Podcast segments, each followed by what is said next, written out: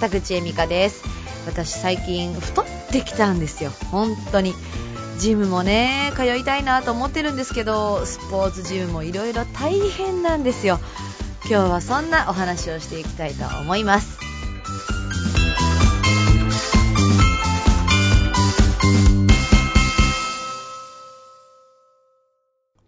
スポーツジム通いたいですね。まあ、あの、最近ね、いろんなジムありますけれども、まあ、コロナ禍でスタジオレッスンっていうね、あの、団体でレッスンをするような、あの、ジムっていうのは、なかなかまあ避けられがちでして、まあ24時間誰でも通える人とはあまり喋らないで、あの、トレーニングをそれぞれ個人でやりましょうっていうようなね、スポーツジムが増えてきているんですけど、私ね、そういうジムはあんまり好きじゃないんですよね。誰とも喋らないっていうね。なぜなら、喋るからこそ、スポーツジムでは、痩せると。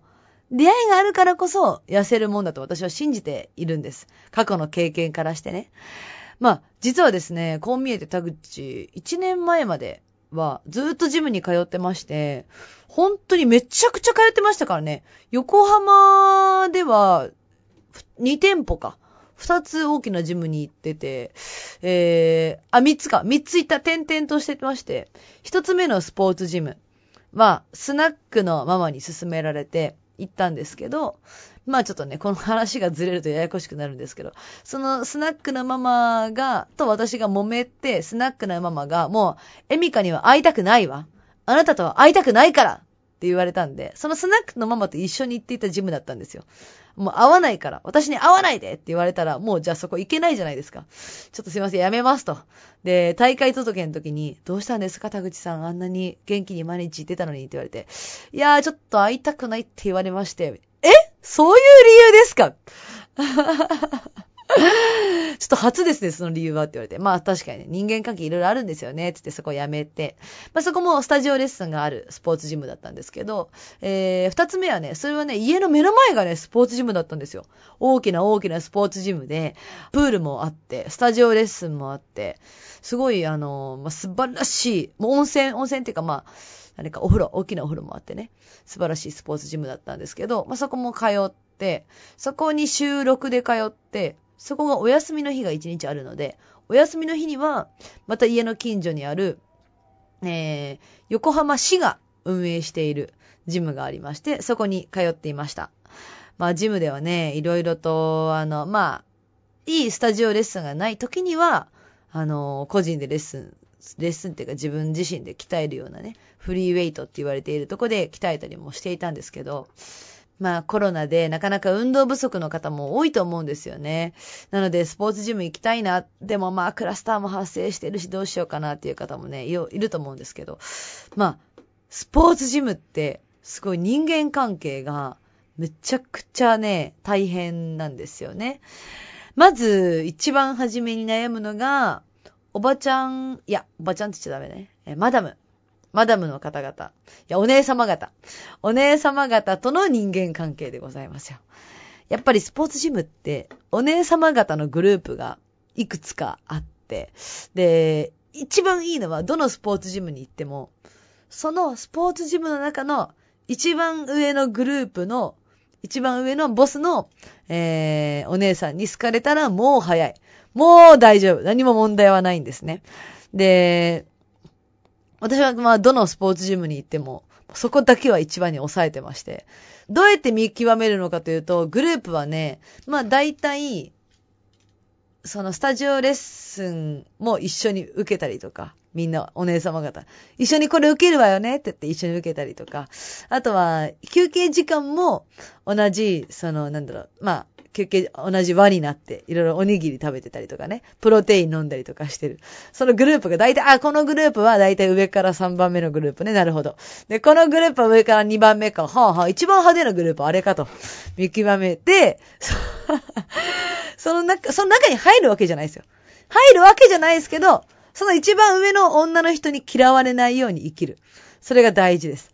そう。私は基本的に一人でスポーツジム行くんですけど、まあね、なかなか20代の女の子ってジムに行ってる人少ないんですよね。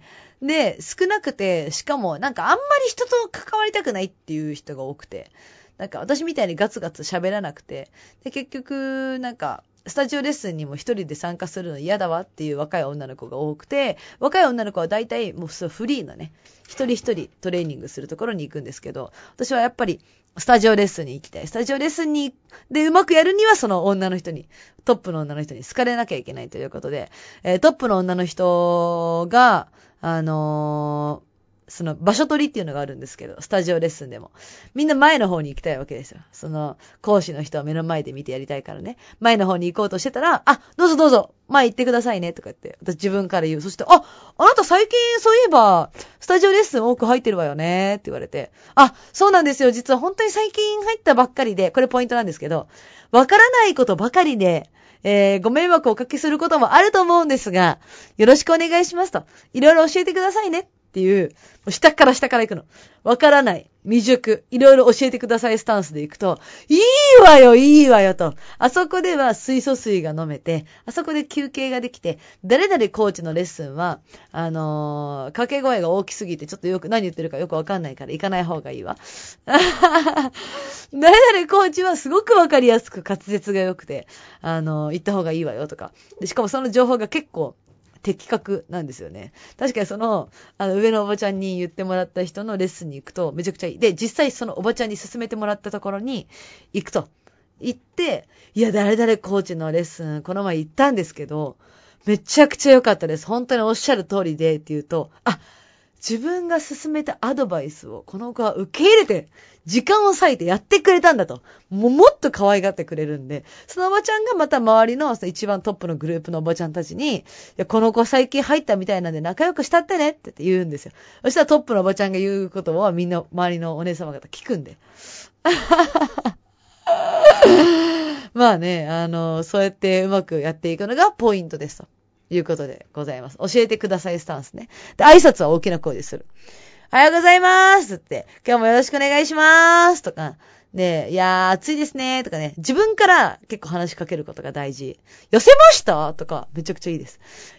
大して痩せてないなと思ってても、え？なんか痩せました？とか言うと、あ、そうなの、実は最近頑張ってて、え、わかる？とか言われてね、まあ好かれますね。うん。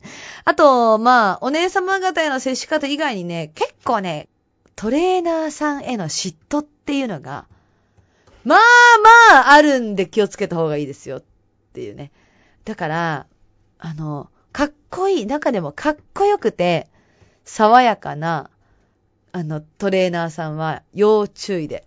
質問のしすぎ。バランスよくトレーナーさんには質問した方がいいですね。特に女性のトレーナーさんがいたら、女性のトレーナーさん捕まえて、みんなの前では女性のトレーナーさん捕まえて、すいません、ちょっとわからないことあるんですけど、って言ったら、あ、あの女の子なんか、若いけどなんか色目使ってないわね。ああの子女性に声かけるんだ。みたいな感じで。割となんか、うん、女、いい意味で、女に女として見られない。わかりますかね？あの、ライバルだと思われないっていう方が正しいんですかね？あの、私本当に同性に好かれるには、うん、どうすればいいかなっていうのを結構考えてたんですけど、やっぱりブリッコブリッコしたりとかすると、やっぱライバル意識されるから嫌われちゃうんですよね。同性の女にね。ってことはブリッコせずに、あの、なるべく私はね、男性のコーチに話しかけるときは、低い声で、素の声で、すいませんとか言わずに、あー、すいません。あ、こっちわかんないですけど、みたいな。あはははは。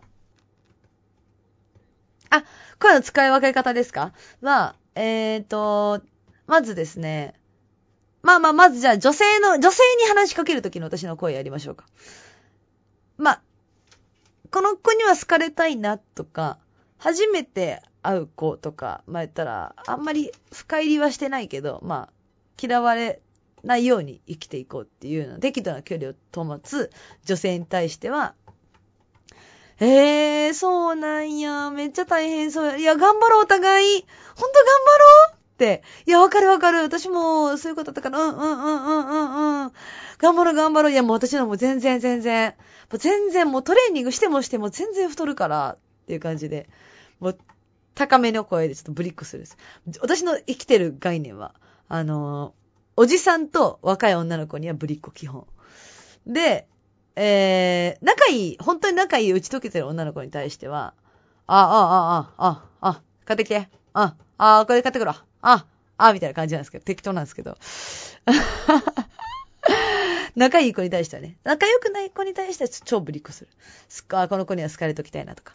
で、えー、あと、かっこいい男性とか、爽やか系の男性とか、言ったらその、あ、この男性はモテるんだろうなと。これは女に嫉妬を買われたら、めちゃくちゃめんどくさいぞっていうタイプの男性には、ちょっとさっき言ったように、あー、うんうんうん、あ、そうなんや、オッケーオッケーオッケー、え、じゃあ、あ、あ、じゃあバイバイ、バイバイ。っつって、なるべく短時間で会話を済ませて、あんまり喋っているところを見られないようにする。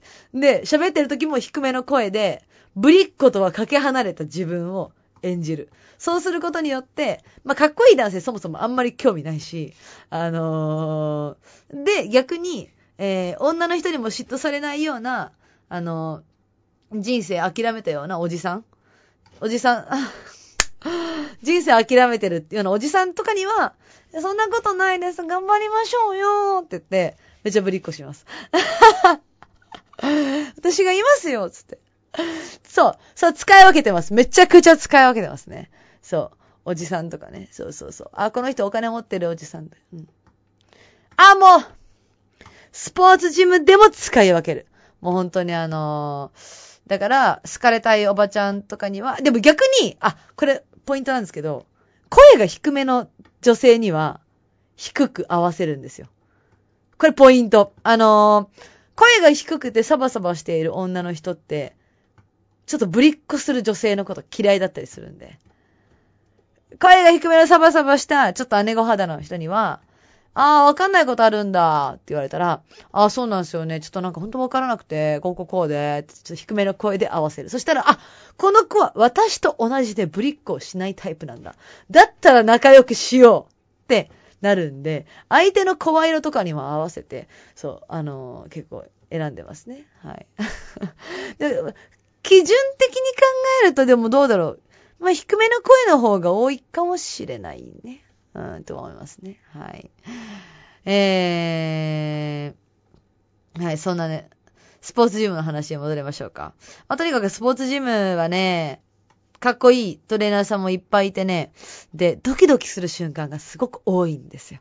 もうほんとドキドキするから、もうやめてやめてやめてもう、あの、私パーソナルトレーニングとか、受けてたんですけど、パーソナルトレーニングっていうのは、1回3000円で45分間で3000円とかっていうお金を払って、まず田口さん体重測りましょう。イケメンの前で体重を測るんですよ。まあ、プレッシャーになりますね。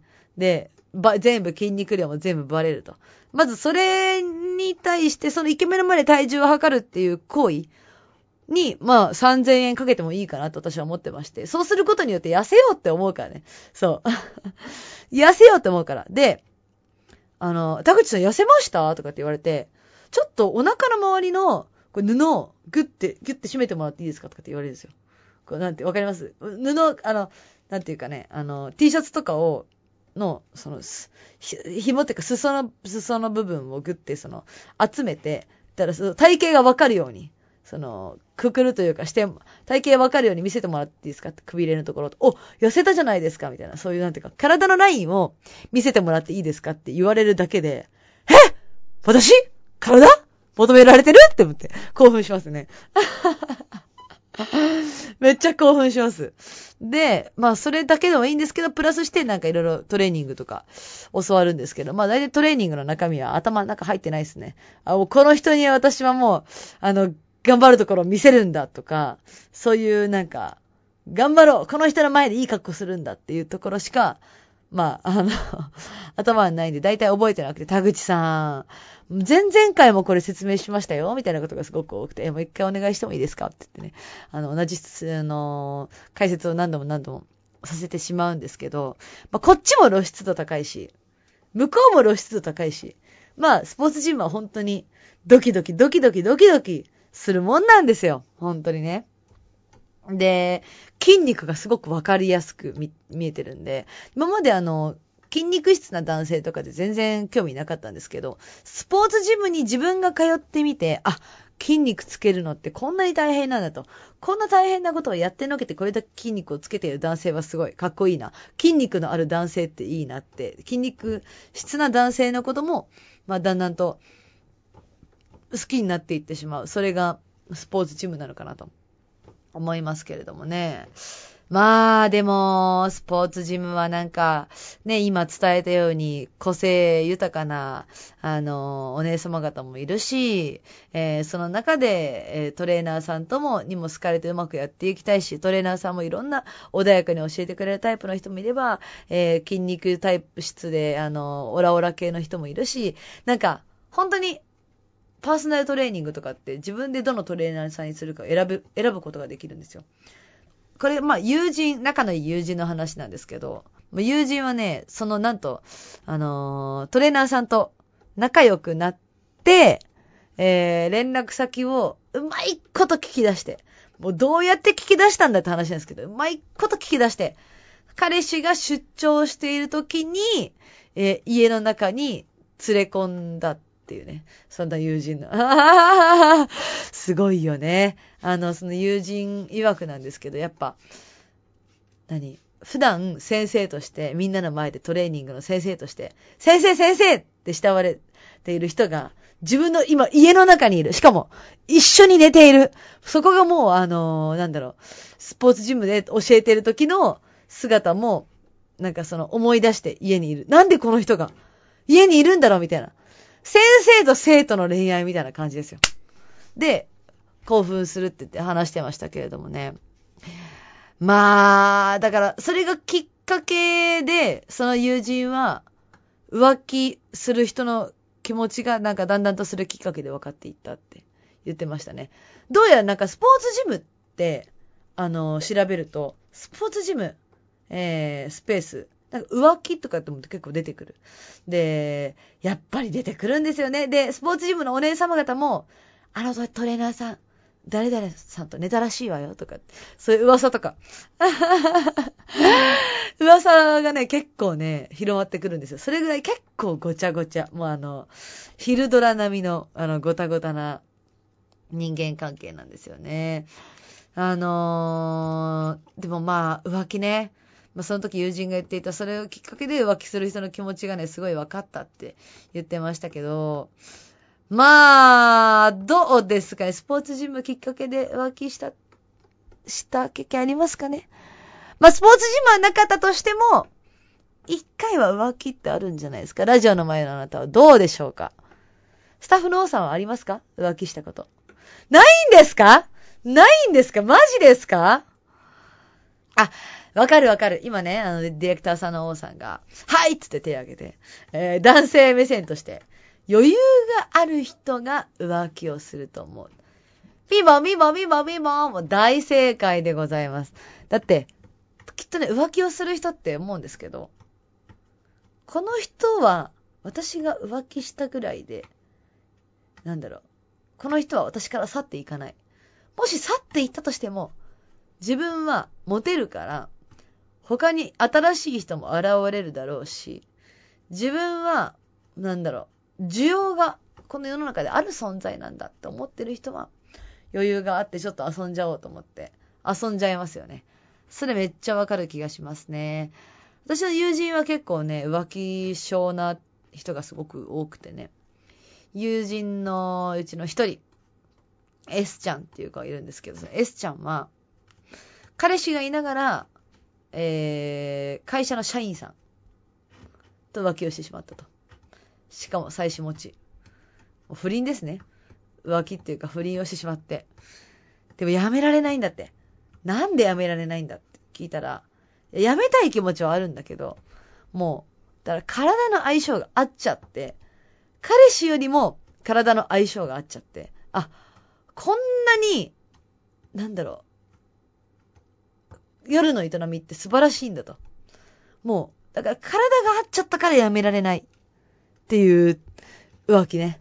それも聞いたこと。やっぱそれが、やっぱ浮気の、うち、まあ自分に余裕があるっていうのもそうですけど、その体の相性が合ってしまった時の快感が忘れられなくて、もうまたやってしまう。もう一回、あと一回だけならいいでしょ。万引きと似てると思います。こう一回だけなら、みたいな。似てますよ。一回ならいいでしょ。一回が、タバコとかお酒とも似てるね。タバコも一本だけならいいっしょと思って吸っちゃったらそっからまたもう一本もう一本。あの、お酒もそうですよ。